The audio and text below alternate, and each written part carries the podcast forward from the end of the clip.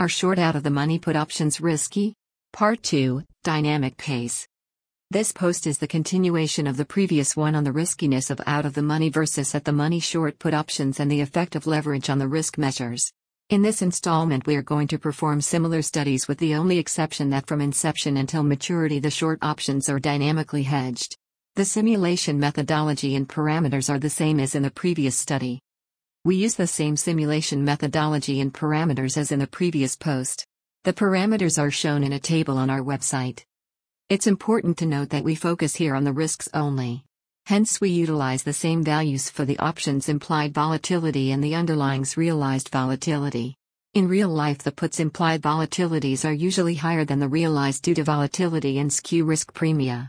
This means that the strategy's real life expected return is normally higher. Our simulated return is more conservative. A table on our website summarizes the results for the dynamically hedged case. From the table, we observe that Similar to the static case, delta hedged out of the money put options are less risky than the at the money counterparts. However, the reduction in risk is less significant. This is probably due to the fact that delta hedging itself already reduces the risks considerably, see below. Leverage also increases risks. It is important to note that given the same notional amount, a delta hedged position is less risky than a static position.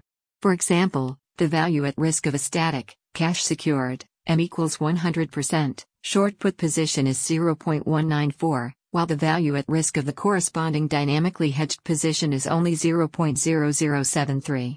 This explains why proprietary trading firms and hedge funds often engage in the practice of dynamic hedging. Finally, we note that while value at risk takes into account the tail risks to some degree, it's probably not the best measure of tail risks. Using other risk measures that better incorporate the tail risks can alter the results and lead to different conclusions.